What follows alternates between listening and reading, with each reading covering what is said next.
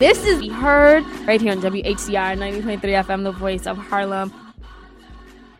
Welcome, everyone, to Be Heard Talk, an award winning talk show that adds a taste of trap music, Assata Shakur, and spice to unflavored news. Each and every Sunday, we discuss race, politics, and culture from an unapologetic Black millennial perspective, and we give you the opportunity to be heard. So leave your comments on Facebook, Twitter, YouTube, and LinkedIn, and we will read them throughout our show. We also want to give a special shout out and thanks to Black Enterprise, our official media sponsor for the 2020 election season. My name is Selena Hill, and I'm the digital editor at Black Enterprise and the founder of Be Heard Talk. And today I'm super excited to be with here with you all because later on we have with us Alicia Garza. She is one of the founders of the Black Lives Matter movement, and she's going to be speaking to us about her new book, The Power, excuse me, The Purpose of Power. But for now, let me kick things off by introducing my co host, starting with Stanley Fritz. Hey, Stanley. Hey, Selena, what's going on? Happy Sunday. Happy Sunday. Thank you, thank you, thank you. For those of you who don't know me, my name is Stanley Fritz. You can find me on Twitter Instagram, and pretty much everywhere else as Stan Fritz. I'm your favorite engineers on the PC ones and twos. I'm also a co-founder of Let's Not Be Trash website, where we talk about patriarchy, sexism, sex, and race. For my day job, I'm the New York State political director at Citizen Action of New York. So I do too much stuff, but I'm hyped for this conversation today. We also have with us Tammy David, our third co-host here on Be Heard Talk. How's it going, Tammy? Hey, Selena. Hey, Stanley. Thanks for letting us use your house last night, Stanley, for Lovecraft Country, which is now officially um, our fave. We love a sci fi king. Go on, sir. Um, for those of y'all who don't know me, my name is Tammy David, and I am the newest and sometimes problematic co host here on Be Heard Talk. Uh, actually, today I would like to take a small break from talking crap and my piss poor attitude towards liberals for an exciting announcement. I want to let you all know, drumroll, that I will indeed be voting for Joe Biden in the 2020 election on the Working Families Party line here in New York. So essentially, through this whole election, I've pledged to vote third party because I have had a difficult time siding with Democrats while they continue to disappoint us, especially locally. And I know a lot of people have been frustrated with me because I understand the implications of this election, yet I am making a moral choice that some people claimed hurt others. But this election year, I have the unique ability to both make a statement on the importance of third parties and participate in the mainstream wave to protect the future of our country. Here in New York, the Working Families Party is in danger. Uh, unlike other progressive groups like DSA and Justice Democrats, it has the power to run candidates on their ballot line. They've always used this to push progressive candidates and platforms. And this year, they're using New York State's allowance for candidates to run on multiple ballot lines and are endorsing Joe Biden and Kamala Harris for presidency. Now, what this essentially does is pressure Democrats towards progressive policies like the ones that Working Family Parties endorses, while not taking votes from the only candidate that can numerically defeat Donald Trump. This year, the party is in danger thanks to a new law raising the qualification threshold. So basically, the Working Family Party needs 200,000 votes in New York or it will lose its ballot line. So with some of my favorite progressives like AOC, Tiffany Caban, and even Stanley Fritz here on this show who have called on us to both save American future as well as New York progressive future how can I not? So I believe my my voice and my vote is worth fighting for the Working Families Party, and I think yours should too. So if you're already voting for Joe Biden and Kamala Harris, consider joining me on the Working Families Party line and help us fight for unions, community organizing, and an alternative to the crappy two-party system. Uh, now. after I want to I want to ask y'all, how do you feel? You finally wore me out. Welcome to the party, Tammy. if you guys are are new here on Be Heard Talk, um, let me just let you know that Tammy has been very vocal and outspoken against Joe Biden. And don't get me wrong, I critique him as well and have been critical of his past record as well, and even some of the policies now on his platform. But Tammy was like, I am not voting for Joe Biden. I am, you know, so to hear that you're you're not okay, yes, we get it. It's a vote against Trump. So we 100% understand that. But to vote for the vote, uh, vote on, on the Working Families Party line is so crucial. It's so important for progressive issues because, like you said, this party really represents our interests, and they've been doing the hard work for years. No, yeah, shout out to you, Tammy. I appreciate that you're going to be doing that because now you get to do some harm reduction and voting out Trump while also some power building and supporting the Working Families Party in New York State. And the Working Families Party is very important. So I'm happy you're down on that train too. I will also be voting for Biden and Kamala on the Working Families Party line. Word. I appreciate growing within this realm. And I also appreciate all of our viewers and our listeners who have taken the time, like Bianca, to DM us and really have conversations with me about sort of the future and what we can do in a blue state, regardless of how we feel on a whole. Um, anyway, that all being said, finally, it's time for the news roundup, which is the part of the show where you get next week's tea for your dry and over memed group chats. This week, we're talking about the Black Lives Matter movement popping off in the motherland. We're talking about racism in fashion. And finally, we're wondering do Black women set the bar unusually high, or are Black men really this disappointing? Um, for more information on any of these stories and to suggest what we should talk about next week, follow and DM us at Be Heard Talk across all social platforms. First, let's break down what's going on in Nigeria so we don't all look dumb next week when it once again covers the Wall Street Journal. What started as a grassroots movement to end police brutality in Africa's most populous country has become a global phenomenon. Hashtag end SARS. In the wake of Black Lives Matter all around the globe, Nigerian citizens are calling out police brutality in their own backyard, targeting the SARS police unit, aka the Special Anti Robbery Squad. SARS unit officers are accused of extortion, torture, rape, and murder. And while the government has promised to disband SARS, protesters faced with weeks of police brutality have now brought in demands. So incredibly similar to ours, like having police brutality at the protests, expanding demands, they are using this opportunity to ask for economic and social policy solutions as well as civil rights relief. Unfortunately, there are those who are inciting violence towards peaceful protesters, even targeting the governor of the Osun state. However, this movement is gaining incredible traction, even being backed by celebrities like Kanye, Cardi, athletes, Nigerian superstars, and even Twitter founder Jack Dorsey. Just this week, it made its way to our presidential election, with Joe Biden issuing a statement standing in solidarity with protesters. Now, I'm going to throw this one to my co hosts and get their thoughts. Selena, what is going on in Nigeria, and do you think this is impacting our movement at all? You're on mute, Selena. Thank you. Um, first of all, great introduction uh, and briefing and, giving us an overview, Tammy. But yeah, there's a lot going on in Nigeria. We know that more than 56 people have died since demonstrations began uh, more than two weeks ago. However, this is not a new phenomenon. Nigerian police have a notorious record of human rights abuses, uh, brutality, and even extrajudicial killings um, for very small and minor offenses. I'm talking bribe, bribery, uh, even having like an expensive phone or driving a fancy car.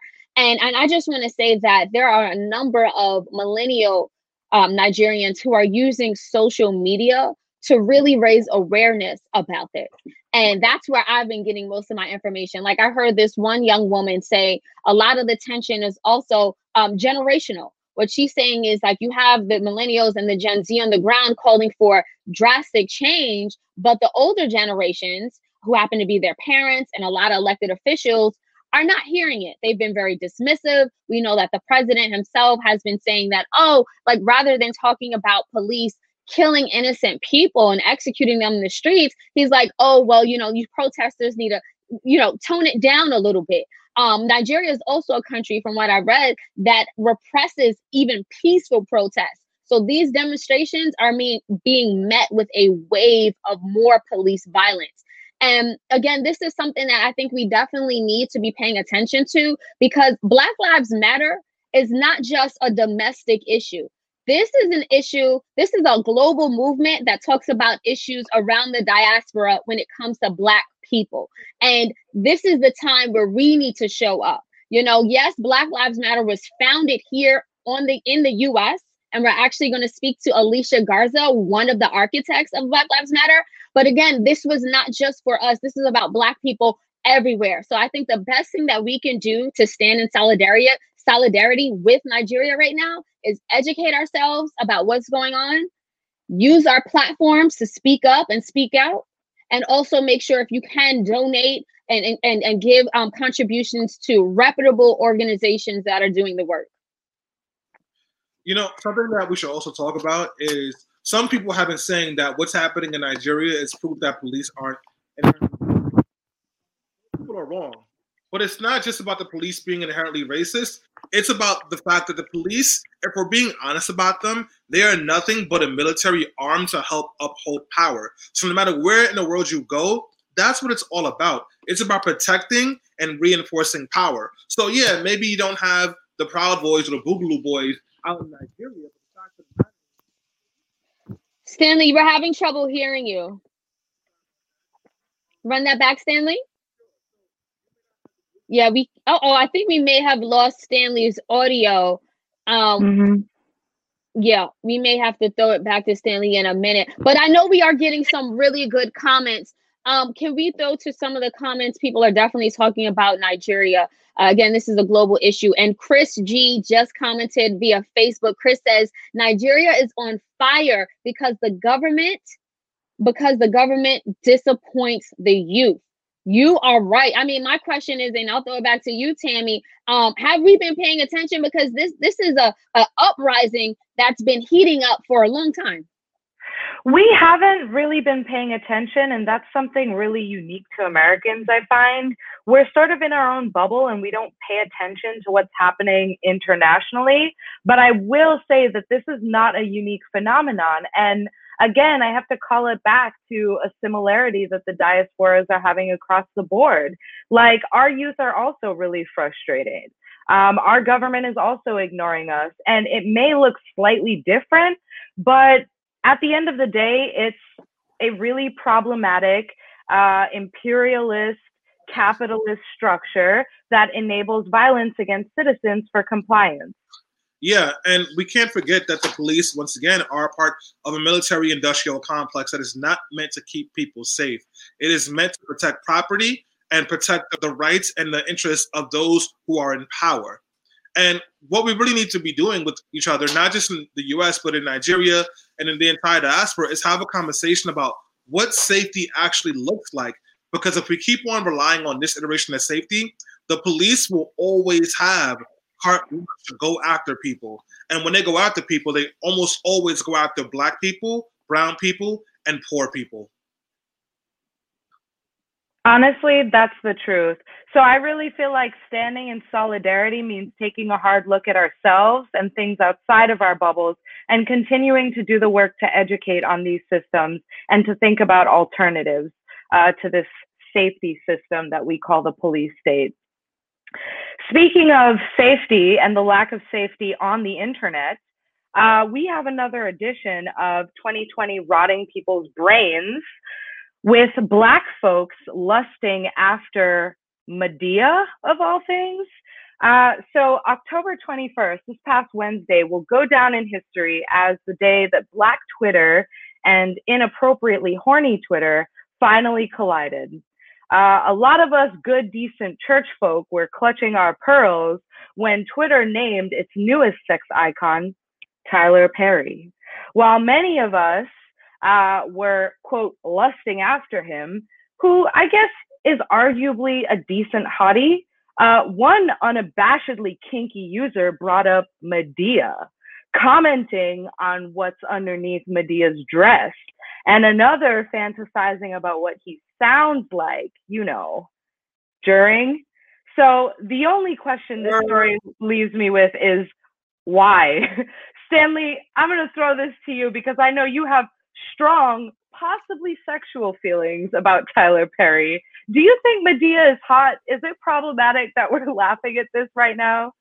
We have zero sexual desires for Tyler Perry or Madea. No, thank you. I just think that we need to find a cure to COVID, and I am gonna go in the kitchen and look for a cure myself because when you're in the house for that long, you start to get desperate. The next person they were lusting after was Kenya Barris. Somebody said that they wanted Madea to clap their cheeks to the hilarious. I, people are lonely. They need communication, and this is what COVID is doing to us. Okay, Selena, you love Tyler Perry. Do you think he's hot? First of all, I understand the thirst. Okay, Tyler Perry was just introduced to the Billionaires Club. Okay, and Jay Z has a very famous line. He's he raps, and I quote, "Ain't no such thing as an ugly billionaire. I'm cute." Look, enough said. Tyler Perry owns the biggest studio, I believe, in the nation. He is a, an entertainment mogul. Um, he's funny. He's charming. He's over six feet, and he's been working out. Tyler looks good. Look, I'm yes. here for it, Whoever wants, look, let Tyler look. I'm here for it. That's, let I'm Tyler leave it get love. Let yes, Tyler let, get love. Let Tyler get love. You, you, money is not a physical feature, Selena. Yes, it is. No, excuse me. You are canceling every single gold digger in the world, and I will not stand for that slander. Money is sexy for real.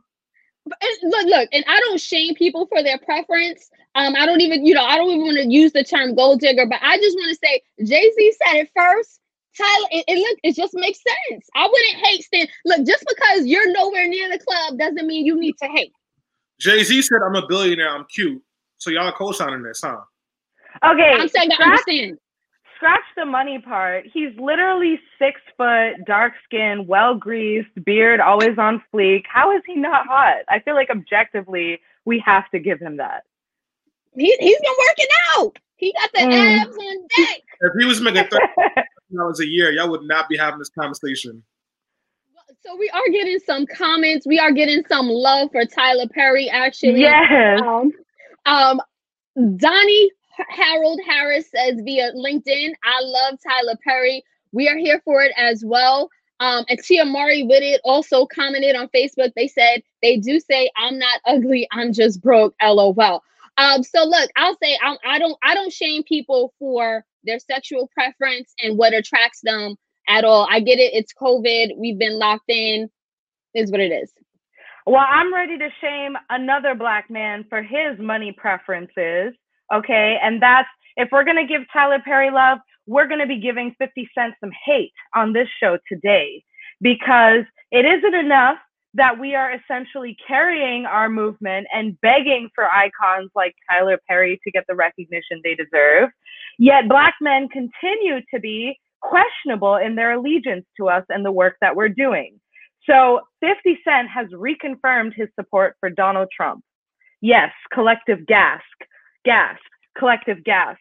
After saying he, quote, doesn't want to be 20 Cent, 50 Cent threatened to leave the country if Trump loses the election. He is supposedly wary of Biden's tax proposals that he falsely believes will tax 62% of his income. I have no idea where he got that number, but that is ridiculous. This comes after he previously described Trump's presidency as an accident and claimed that he had been offered half a million to endorse his campaign. So, what is the truth, 50 Cent? And why, once again, are out of touch rich black men with incorrect, if any, information coming out to defend Donald Trump? Stanley, is it possible that black men will be the ones to hand this election to Trump and not third party voters like myself? Yeah, absolutely. The Trump administration is projected to get between 18 to 20% of black male voters in this election. And if you ask me for my unadulterated opinion, it's because they're idiots um, that they're going to vote for Trump at this point. Because I don't see how you vote for somebody who's actively fighting against you being able to live. 50 Cent was using a meme from um, a, from a, a tax organization or a, a, polling organization that uses like incorrect information to tabulate taxes. There's nowhere in the U.S. where you're going to get taxed at 62 or 58 percent of your income. What that what that um, company did, organization did, was they put in what happened your net tax. They also included local taxes, which the federal government has no control over, and they didn't incorporate the fact that like you don't get taxed for all your income. You only get taxed for eligible income, which is about, about 39.7%. And that's what it was when Obama was president. So all the stuff that 50 is talking about is wrong. He's talking out of his behind, but what else is new? So yeah, 50's canceled. Last week, Selena, we spoke with Kwame Jackson about black men and the ballot specifically uh, in reference to the Ice Cube situation. So I want to ask, what do you think Democrats need to be doing to get back the black male vote? Because they got the women on lock, but they clearly still have some uncomfortable conversations to be had. Great question, Tammy. They need to listen to black men. That's number one and uh, make sure that they have a place, a seat at the table, and that their interests are prioritized. That's one. But honestly, we also need to do some work in our own communities because the machismo and bravado that, that has made Donald Trump famous is unfortunately very attractive to a lot of black men. And we talked about this last week on Be Heard. I mean, again, Donald Trump was idolized in hip hop, glorified. He, you know, he has pictures posting up with rappers. Um, you, you know, he was he was literally what a lot of rappers um, dreamed to be. So I understand that appeal, but this is politics. This is real life. This is not a music video. And if we don't show up and get this man out of office, he's going to continue to jeopardize our communities. White terrorists are going to continue to, to terrorize our communities. We're actually going to talk about that a little later. Uh, you know, we look at uh, white supremacist groups and their attacks have gone up under the Trump administration. This man is not healthy for us not only our community but the entire world. He's he's anti climate change. Um, he he called COVID a hoax. It, it's just look, the list goes on and on. He has um, used his words and his rhetoric to hurt our country for for for years, and it's time to get him out. You know, great point about how it encourages white nationalism. I think 50 Cent endorsing Trump and like continuing this cycle also means that it's going to be hard to get you know, covert racism out. We still experience a lot of racism in the workplace and in fashion and in music. And I can't believe that someone who has overcome a lot of these barriers would then co sign someone who actively works to keep those in place just for fear, incorrect fear, by the way, of losing his money. But I guess that's just how it goes. And what we on this show tend to do is to roast and then educate. Can I just say, Chelsea mm-hmm. Handler had the best roast and clap back to 50 Cent. She tweeted, Hey, I will pay your taxes in exchange for you coming to your senses happily. Black Lives Matter. That's you. Remember? There you go. Dang. Chelsea Handler clapped back. I did not expect that. She will be getting a gift basket from me. Mm. They dated. She said it. She said, don't I think we're oh, having Stanley a- your audio. Sorry about that. She said she they dated, and she said to him, "Don't don't cause yourself to stop being my favorite ex boyfriend." Ooh. So like, they have some history together. Well, at least there's one white woman in solidarity with us. Because the last thing I want to talk about with y'all today is actually Anna Wintour and the crazy news about Vogue that just came out. So um, if y'all don't know on this show, I am very into fashion and honestly, not so much the fashion industry for reasons like this. Vogue's September issue celebrated Black culture and contributors in the wake of the Black Lives Matter movement. But some former and current employees are saying Anna Wintour, the magazine's editor and honestly a fashion industry powerhouse, has continuously fostered a workplace that sidelined women of color, especially Black women. While Wintour has been touting classics alongside progressive growth, Vogue employees are coming out to paint a new picture, one of public facing growth and inward facing racism that has kept the fashion industry stagnant to change. One Black employee says that while fashion is hard, and that's the way it was meant to be, the culture at Vogue was so toxic that calling something Vogue was code for thin, rich, and white, the standard that Wintour herself helped to uplift.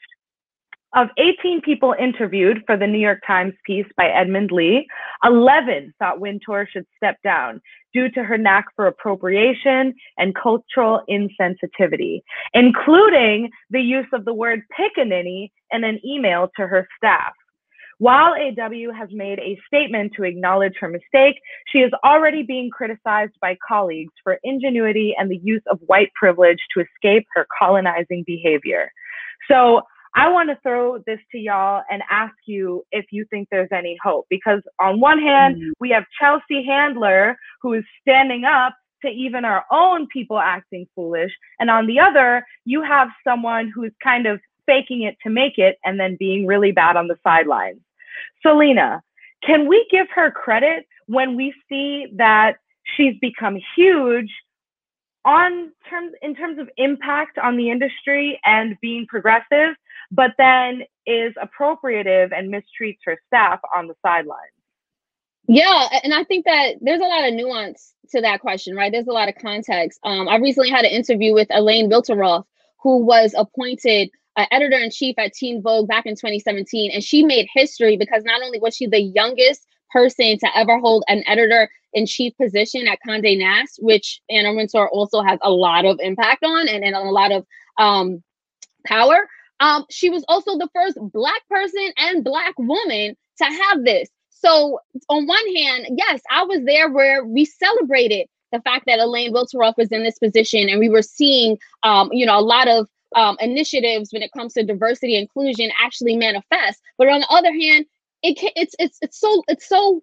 Why did it take so long? And I think that's the mm. argument people are making. Like, okay, yes, Anna Wintour has um, pushed for these DE and I initiatives, and we've seen some changes. I have seen changes, but first of all, it took too long. And like you said, a lot of it goes back to these implicit biases that people have that they don't even know. So Anna Wintour is being accused of, of fostering this uh, a toxic racist work environment. And to me, that speaks to how dangerous white supremacy is. It's pervasive. And a lot of times people are operating under these veils and they don't even know how dangerous it is, how dangerous it is. Sometimes they do know. Like honestly, Anna Wintour should have known not to use the term pickaninny. That I'm not going to give her any slack about. But other things, when you're operating and from a, a purely white lens, and the entire world has been centered around you and glorifies you, it, it's hard to see anything outside of it. And it, it really goes back to the education. We have to really educate people, starting with children, about white supremacy, racism, and in our history so that we can finally overcome it. Stanley, one of our comments from TJ Dunavant on LinkedIn, thank you, TJ, says, you know people are jumping on the Black Lives Matter movement just for show. Do you think she's one of those people? Because she is kind of paving the way for growth in the fashion industry. It is a really stagnant and white industry. So, how do we hold her accountable as someone that's clearly problematic, but visibly trying to be an ally? Just real quick, I mean, white people weaponize allyship all the time because it works in their favor. And you can weaponize allyship or even try to be an ally by still doing problematic white things. Those things actually do happen. And I think the way that we can hold her accountable is to actually hold her accountable. Remove her from her position, explain why she's removed from the position, then give her a chance to like make up for the pain that she's caused. But only if she's willing to make up for the pain that she's caused, because she has caused damage. Even those of us who are the best of allies can fall short. I don't think she's a real ally, though. That's just my point of view. Well, we're getting a lot of comments about allyship and changed behavior. Keep that same energy, y'all, because it's time for our main segment. And I'm very curious to see what Alicia Garza has to say about the movement and how it gets commodified, possibly. Thank you so much for that, Tammy. So I will take the lead over here. So I'm hyped. Selena is usually the one that kind of like anchors the shows when we have these main conversations, but I'm doing it today. So bear with me. So I am very excited about the guest that we are going to be having on the show today. Um, her name is Alicia Garza. So for those of you who do not know, um, Alicia is a co-founder of Black Lives Matter, a longtime organizer and activist in the work, someone who has done this work on multiple levels, and now has put out a book. And this book, um, For those of you who have not read it, I have. It is an amazing read, very easy and quick to get through with so many gems. It's called The Purpose of Power How We Come Together When We Fall Apart. And some folks have described the book as like an essential guide to building transformative movements to address the changes of our time. And other folks even have even said that it's the new age rules for radicals. For those of you who are not um, all into the activism space, Rules for Radicals is a book that was written by Saul Alinsky. He was an organizer in the um, 40s, 50s, and 60s. Um, and it was his last book that came out. And it was a pragmatic way to thinking about organizing and building power in the current movement moment. Anyone who has done some organizing work has either been given this book, recommended this book, or heard this book. But in the last couple of years, people have been saying that the philosophies in the book don't necessarily make sense. They don't make sense for Black liberation organizing, and they don't make sense for um, overall movement organizing in general. So Alicia's book comes at a very interesting time where folks might actually have the ability to use that as a new blueprint. So I'm very happy to have her on the show today. It's going to be a great conversation, and we're really going to be able to cover a lot of things. So real quick, I just want to make sure she's on with us now. Alicia, are you there? I'm here. Hi. Hi, Alicia. Ah, my God. Yes. So good to have you. So good to be here. Thank you for having me. Y'all are going in. That's how we do, you know. As it should be, as it should be. So just real quick before we get into the conversation, I just got to say, um, you you won't know this obviously. Five years ago, you spoke at Justice Works for Citizen Action of New York, Yes. and I was there as a visitor. And when you finished your speech, everyone was crying. And I said to myself, I want to work at a place where people like her can come and be in leadership and speak. And then I got a job there, and I'm still there now as a political director. So thank you to you for like inspiring me to like try to work in that space and creating that space. But you know, you've got this book out. I had a chance to read it. I sped through it in a day and a half. I was up to like three in the morning, like really getting through to it. Um, ear, like dog earring stuff, underlining things. And I know what I've taken away from the book, but what do you want people to take away from this when they've read the book to completion? Yes, thank you so much. Well, first of all, shout out to Citizen Action folk. Um, you know, for me, this book was really an opportunity to kind of zoom out, right? I, I think for the last seven years, it's been a complete whirlwind. And after the 2016 election, I really wanted to take a step back and do some reflection on what I was learning, what I was unlearning, and what I still have left to learn a lot of people don't know that I've been organizing for a long time before BLM. and BLM, I think, in a lot of ways, crystallized a lot of things for me. But it also exposed me to some of the gaps that I see across the country in terms of um, real infrastructure for organizing. This is really the book that I would have wanted when I first started getting into activism.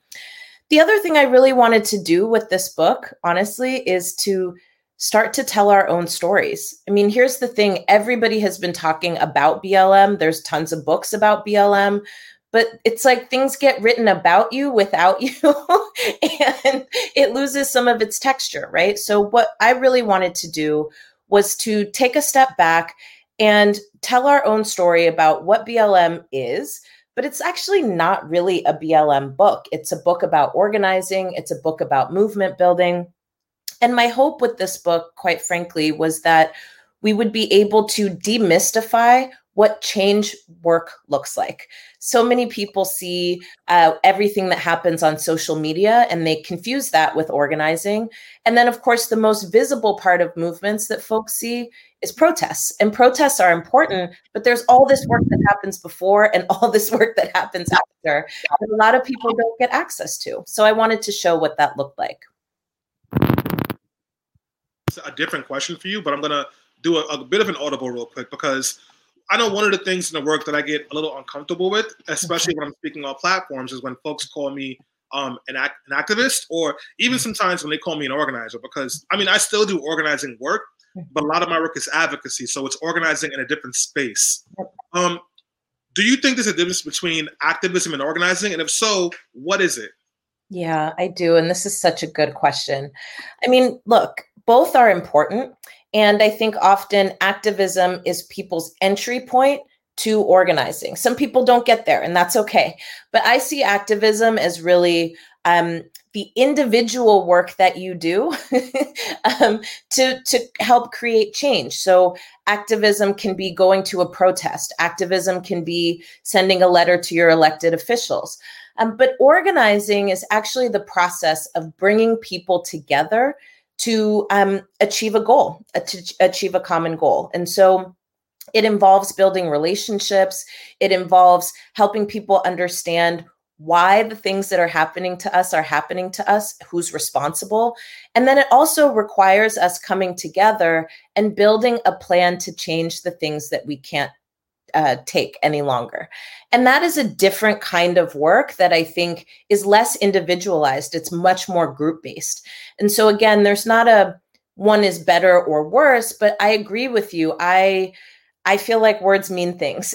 And um, I like to be specific and on point when I use certain words. And um, activism and organizing is not interchangeable, but they are all related.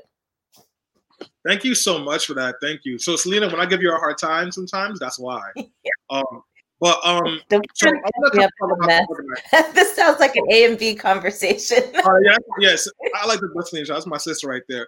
But one of the things you talked about in your book, when you said like to to win and build power, you need organizing and organizations. But you also talked about the work that you've done has always been in multiracial organizations. Mm-hmm. Um, so my organization is the same thing as multiracial, but that's complicated that's in lots of ways, and so mm-hmm. much so that a lot of people have started to feel like at least like black folks are like moving into organizations that are about black liberation, but only with black organizing and black centric ideology. Um, what is the importance, if you think there is, for multiracial organizing in this work? Well, I think it's essential. And I do talk about this in the book that I believe that what we need in terms of change in this country is actually to build a multiracial democracy. And essentially, what that means is breaking the pattern of old white dudes running everything and making all the rules.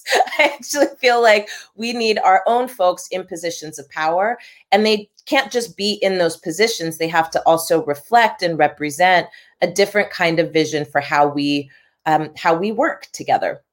At the same time, I talk in the book about some of the pitfalls of shallow multiracial organizing. And I also talk about the ways in which, for a lot of people, Black only spaces is very threatening. And I've seen this over the last couple of years. And I tell a story in the book about you know being a part of a multiracial group and it was right in the in the kind of beginning of the black lives matter movement and everything kind of exploding across the world and we were discussing some political education that we were going to do that week. And it seemed to me it made sense for us to talk about Black people turning up all over the world. But this person felt like we were talking too much about Black people and that essentially we needed to do this like one for one kind of thing. And that was their approach to multiracial organizing. And I don't believe in that approach. I actually think that we need to do two things. One, if we're going to have a multiracial democracy, our communities have to be organized. And the fact of the matter is, Black communities are deeply underorganized. We've been deeply underinvested in. And that is a big part of why we lack some of the power that we need to make the changes that we deserve. But the other thing is that because white supremacy functions the way that it does, we tell ourselves and each other stories about ourselves and each other that actually serve to um, deepen and widen the gaps and the wedges between us as opposed to um, strengthen the relationships among us. And if we don't do that work together but also inside of our own communities um, what happens is that that alliance right um, it's very weak and especially under pressure it will break easily. And we've seen this before right? We see the ways in which this administration for example tries to use the the the the issue of immigration as a wedge issue around black people. But the thing is black folks are immigrants right also. I mean we are not a monolith. We come from everywhere. And you know black immigration has increased over the last 10 years in a way that i think should complicate the immigration conversation. But we don't tend to have that level of depth when we're talking about what is the basis of relationship between us And so what gets in the in the way is the stories that um, other people tell about us that actually keep us from having strong bonds and being able to fight together. So I really wanted to make the point in this book that we have to take very seriously the task of relationship building and that it can't be like college uh, catalog style, right? Where you got one person. We're not actually doing the work to um, really interrogate what we what keeps us apart so that we can be stronger together. Thank you so much for that. I want to throw it to my co-host Tammy. I know she has a great question for you. Yeah, so thank you for coming and and sort of discussing how you think about power and strategy within organizing because to me as one of the most successful organizers that now I can say I personally know um, a lot of what you know we as baby activists and baby organizers gain are your lessons on building coalitions. Um, I do know that something that a lot of us are told to read, like Stanley hinted earlier, is a book called Rules for Radicals, which is something that um, for those of you who don't know, has been a foundation of a lot of nonprofits and organizing for years. It is a book published in 1971 by Saul Alinsky that essentially creates these rules for what good strategy and good political organization look like. Now, some of the awesome uh, I don't want to say critique because that's not the right word, but some of the, the praise that is coming out of this book is that it totally takes those rules and updates them and creates them for a new multiracial movement of people within 2020. So I wanted to ask you um, do you feel at all that your book is similar to Rules for Radicals? Was it in any way influenced? And honestly, be be honest, do you see it as a new blueprint like Rules for Radicals? Well, I will be honest and say, of course, I've read Rules for Radicals. And I think my biggest critique of it is that it doesn't engage the question of race in strategy or in organizing. And so essentially, Rules for Radicals does a lot to say things like meet people where they are, but it doesn't actually talk to you about how to challenge where people are at while also moving together in a common direction. And I think for me in this book, I wanted to not just demystify how organizing happens, but also make a case for why it is that we need to pay close attention to the issues of race and class and gender and all of the different ways in which the rules of this society have been rigged against our communities for a very long time and that it serves a purpose. And I think what is hard about the rules for radicals um, tradition is that it assumes a level of neutrality that I don't think exists. Everything around us um, is organized by these systems that shape our lives. And so our organizing approach also has to take that into consideration. For me, I really wanted a compass for us to be able to follow to build the kind of movement that I think we deserve. And some of this was inspired, honestly, by all the questions that I get from people all the time about how to and what if and how do I navigate this. And I realized there's not a lot of literature or, or anything out there that really helps to break this down. For example, I have a whole chapter about identity politics. And you all know that identity politics as a term has been um, demonized and weaponized by the conservative movement. Not only do they call it like politically correct, but they also make this argument that it's dangerous because it divides people. Well, I take that on head on because I think that's BS. I mean, that's true in the sense that if you don't have to think about your identity anytime, then sure, you might see it as being threatening. But for those of us who are Black or women or queer, we walk out into the world and no matter what we have to deal with our identities whether we want to or not and so i do i take this question on and i've even heard um, people in our movement um, disparage the notion of identity politics. Certainly, there's a way in which identity politics, when not deeply understood, is um, not practiced correctly. But there are all these ways in which, if we don't actually adopt and take on identity politics as our own, um, we we stand to kind of repeat the same challenges that we've been facing forever. And I also challenge our movement to stop parroting right wing talking points and thinking that we're original. we have to be really careful about the ways in which we sometimes knock down our own stuff, not realizing we're parroting a strategy and a set of talking points that actually weren't meant for us in the first place. Lisa, you are spitting bars right now. Honestly. I was, I was nine minutes. Um, just a, a, couple of quick things. So, one, um, one thing that Saul Alinsky misses is that racial and gender analysis because he doesn't understand what the feminist caucus of the Young Lords intrinsically understood, which is the personal is a political. You cannot separate. I cannot. So I'm not a woman, obviously, but Selena, my sister, and Tammy, my sisters, they can't separate the fact that they're black from their being women. Right. Um, someone who is in the LGBTQIA community cannot separate that from the fact that they might be white. Like the personal and the political intertwine. So quote unquote identity politics is important. We all have identities. And whiteness and the construct of white supremacy, the whole purpose of it is to erase those identities in exchange for power. Right. So it's really important for folks to understand that. But like when we're talking about these constructs of white supremacy and how people move into that space, another thing that white supremacy does is make people believe, or white people particularly, and white men believe that they deserve to be in a space and speak up and be heard because that's, that's right. it. But one of the things that we haven't had deep conversations about is the way that sometimes black men, because of their cis maleness, mm. also have that level of entitlement. And I'm editorializing a little bit here, but I want to switch it over and talk about some celebrity activism. Mm-hmm. So in your book, you say like you can't have a movement if there's no people behind you. Mm-hmm. And as you were saying that, you're reading this in the book. I was watching the Roland Martin interview with Ice Cube, where mm-hmm. you came on, you legitimized all the work you've been doing, and asked to work with him, and then he criticized Mm-hmm. he criticized the work and then said that nothing was happening. But now people are looking at him like a celebrity activist. You also mentioned the Ray Davis when you talked about celebrity activism. Can you just talk about that a little bit more about what was missing with Cube and what we can't fall in love with when it comes to celebrity culture and the activist space? Yeah, I can.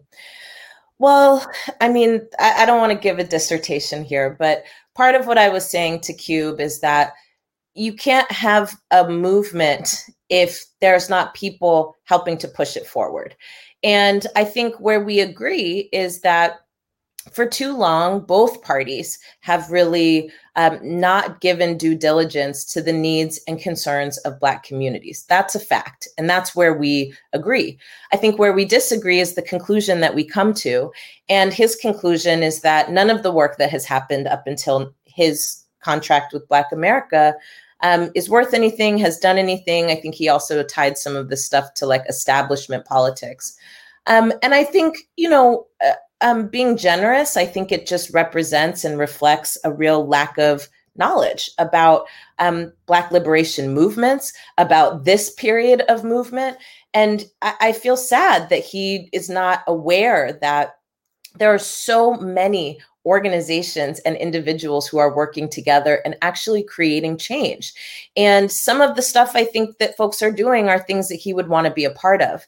I think what I also took issue with is that you know, ultimately, I talked about um, the work I do at the Black Futures Lab and the Black to the Future Action Fund, where we've been moving a Black agenda actually um, since February, and 70,000 Black voters have signed on um, to that agenda and are using that agenda to make decisions up and down the ballot as we speak you know, change doesn't just happen by talking to people in power and um, engaging with them as if there's a transaction that can happen over a conference table.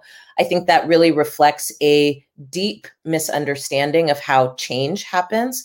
Um, and I think it's um, unfortunate in the sense that he does have a huge platform that he could be using um, to help move forward some of the changes that he wants to see, but not isolated or you know as a as a kind of a small part of a bigger circle i think that there's a way in which celebrity activism sometimes looks like and feels like somebody just woke up and decided they wanted to be a change maker and they think that just having a platform is how they'll do that um, I will say that we've mm-hmm. learned from people like, you know, Harry Belafonte, Mr. B, um, who certainly um, had deep celebrity and used his platform to help push movements forward. But what was so important about the way that he did that and so impactful is that he got in where he fit in. Um, Mr. B wasn't out here talking about, I've now got my own initiative right. and you need to listen to me because I'm a celebrity. No, he recognized that his celebrity came from communities who are being impacted by racism. And so what he wanted to do was help to push forward the struggle against racism using his platform and using his resources. The last thing I'll just yeah. offer here is that in the book, I do talk a lot about how it is that change happens. And I try to counter some of these right. myths that um, get thrown around a ton. I mean, we can't go into all the things about cis malehood and what's going on right now with our brothers, but I will say this um, this is one of the main mandates that we have as a generation is to make new mistakes. And i really look forward to working together to figuring out you know how do we address the underlying problem without throwing each other under the bus? And i think yeah. that's a new mistake and lesson that we need to learn in this period Absolutely, Alicia. I just want to say, like, can I just compliment you because you didn't only just show up and like preach a good word today, but you just look so bomb and so flawless, like the bob and everything, the lip, everything works, girl. Thank but um, and you know, super happy to have you here. And I also I did want to just throw something, you know, talk about something else because you know, in in in regard to the book and in regard to the conversations that we're having, you recently tweeted that and I think an FBI official stopped by your home last week.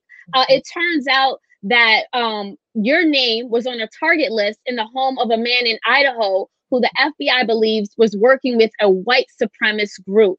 And you've talked about this before, but you know, I, I want to talk about it here. Why do you think white terrorists and these groups are grow- growing under the Trump administration?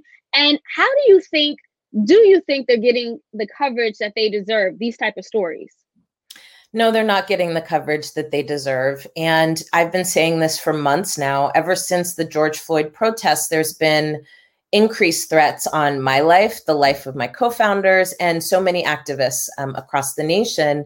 And i think um, some pieces of media are really just falling right into that and not asking enough questions so I saw this week, for example, that, you know, in Minneapolis, where they started talking about BLM protesters rioting and looting, that actually what was happening was that there were right wing agitators in those protests mm. who were shooting at police stations and um, trying to blend in to create chaos. And actually, there were a few individuals this week who were arrested um, for doing that. And I think this trend of domestic terror is not getting enough coverage. I think that um, some of it has to do with like anti-blackness, right? and people feel like every time black folks turn up, that there's going to be a broken window, or you know, th- there's like an association with a level of militance that I think um, is stereotypical in a weird way. But the other piece of it is that you know we're no longer talking about um, the the 17 year old who brought an AK 47 to a protest in Kenosha, Wisconsin, and shot and killed two people. Um, we are no longer talking about the fact that uh, you know the weekend before the grand jury announced its decision in the Breonna Taylor case. That who emerged, right, were right wing militias who were armed and were counter protesting BLM protesters. And I think it's important for people to understand that this administration has given a license for racial terror uh, to replace rules and laws. And frankly, that is very, very, very, very dangerous. My story is not unique. It is just a example of the ways in which this administration not only traffics in lies and misinformation and disinformation, but they also traffic in, in white nationalism and white supremacy. And that's not an academic term. I mean, literally, just a couple weeks ago on the debate stage, the president told the Proud Boys to stand back and stand by this week in or this past week in the presidential debates uh, he repeated a false trope about black lives matter that is designed to amp people up and agitate them around this notion that blm is rioting and looting when actually what we found is that in 97% of black lives matter protests there's no rioting there's no looting there's no violence But in that 3% where it is, it's because there are people who are not a part of the protests who are showing up to those protests armed. And those are the cases that we see. Vice News reported on this just a few weeks ago. So I just, I, I feel like we have an imperative to be able to tell bigger stories that are more Absolutely. honest uh, and based in fact and not trafficking yep. in lies. Absolutely. Thank you, Alicia. So that makes sense, right? But here's something that I've been kind of struggling with in this mm-hmm. election. I know that the white supremacy has gotten out of control since 45 entered office, and organizers like you are faced with the brunt of it having mm-hmm. personal attacks. However, I've also seen that there's a strong counter reaction to that, where more and more people are sort of stepping up against white supremacy and showing up.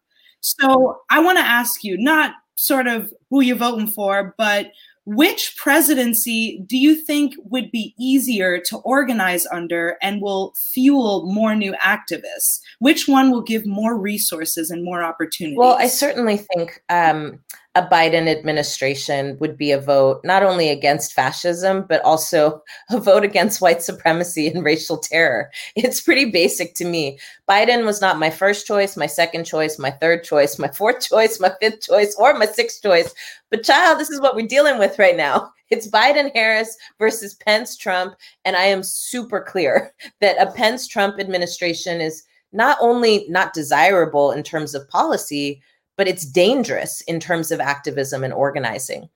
I will also just offer here that I know people are frustrated about this election, and I get it. I'm telling you, my top choice was Elizabeth Warren. Um, I still think she would have been a better president. We could have had a bad one, but you know, things happen. Um, but I, I do think that this points to just being clear about what's at stake in this election cycle. And frankly, you're absolutely right that elections are a time for us to demonstrate how well we are organizing, how many hearts and minds we have captured. They're also an opportunity for us to pick the terrain we want to fight on. And I don't want to spend another four years fighting Trump Pence. I would rather spend another four years fighting Biden Harris to do better and be better, just like they are promising in their campaign. What we know is that politicians are politicians, but where change happens is where movements get clear about what agenda we're pushing and what accountability looks like. We have to drive towards a situation where um, there are consequences if if our agenda is not moved and that means people can lose their jobs right? Or they lose our support and we have to be able to get strong enough to um, demonstrate that level of power. Alicia as we bring this conversation to a close um, i would be amiss to not ask to get some of your thoughts on black lives matter and ask that do you think the movement has been co-opted or commodified? I, I, think we kind of touched on that a little earlier when we talked about celebrity activism but you know what how do you feel about that? And then lastly what needs to be done so that black lives will finally matter beyond november 3rd no matter who gets elected yeah. Well, the quick answer to that question is we have to keep building and growing this movement. We've got to stay focused on addition and multiplication, not subtraction and division. And I think that, yes, absolutely. Anytime a movement breaks into the mainstream, uh, the mainstream tries to devour it in the way that it's used to, right? Which is fully through consumerism. So, yes, we have seen so many symbolic displays of Black Lives Matter but it is up to us to make sure that our actual movement doesn't get co-opted. Um, Black Lives Matter is a phrase. It has turned into a lot, in a lot of ways, a brand but there is still a movement behind it that is pushing forward important changes that need to happen for Black Lives to matter. From the Breathe Act that has been introduced by the Movement for Black Lives, which I see as our uh, generation's Civil Rights Act, um, to our Black Agenda 2020, which talks about how to make Black Lives Matter from City Hall all the way to Congress and is informed by tens of thousands of Black people from across this country we have a lot of work to do to be able to push this agenda forward. And I think we should assume, right, that there will always be people who want to be close to the heat. Um, but we have to stay focused on making sure that we turn up the heat by changing rules, changing policies, and continuing to change culture. Nah, nothing. Just real, real quick, you know, we got a couple minutes left. Just like before we let you go, can you please just let folks know where they can get your book? Um, and like how they oh, can support yeah. well, the work the book that you're is doing. available everywhere. And actually, this week it came out in the UK, and today it came out in Germany. So you know we global with this thing, but you can buy it anywhere you get your books. My plug would be to buy from an independent bookseller and a black bookstore if you can swing it. I know I've been directing folks to Marcus Books in Oakland, which is the oldest black bookstore in the country. But we also know that there are several more across the nation that could use your support, especially in, in Harlem. Okay, represent. Mm-hmm. so get your books anywhere you can, but please, please, please get them from an independent bookseller. And um, that would be amazing. And if you want to follow the work that we're up to, you can um, hit my website, aliciagarza.com. You can also go to black, the number two, thefuture.org to learn more about the Black Census, the Black Agenda 2020, and also the COVID 19 Relief and Recovery Plan for Black America, which we are going to continue to fight for no matter who's in the White House.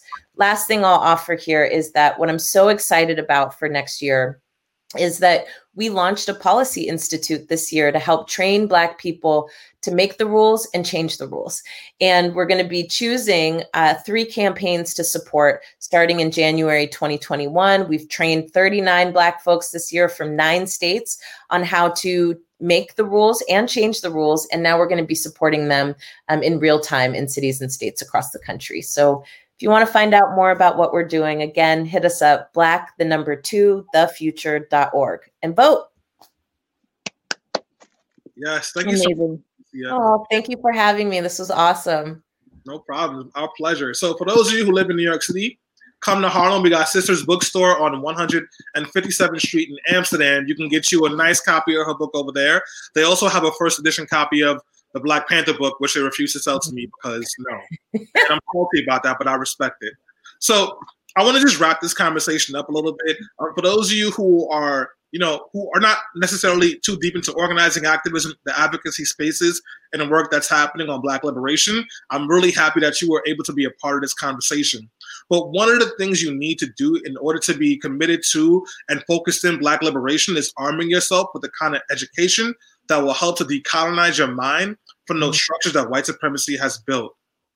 Alicia's book is a blueprint to help you do that. It doesn't just talk about the world as it is, but the world as it could be, what accountability looks like, what organizing should and can be, and the ways that we win. It is the is it the only piece that we have to do that? Absolutely not, but it is a very essential first step.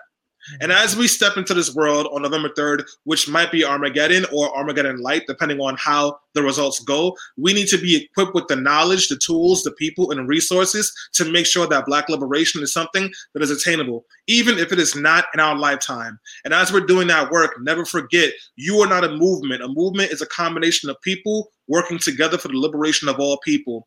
And power is useless when you hold it in the hands of one person.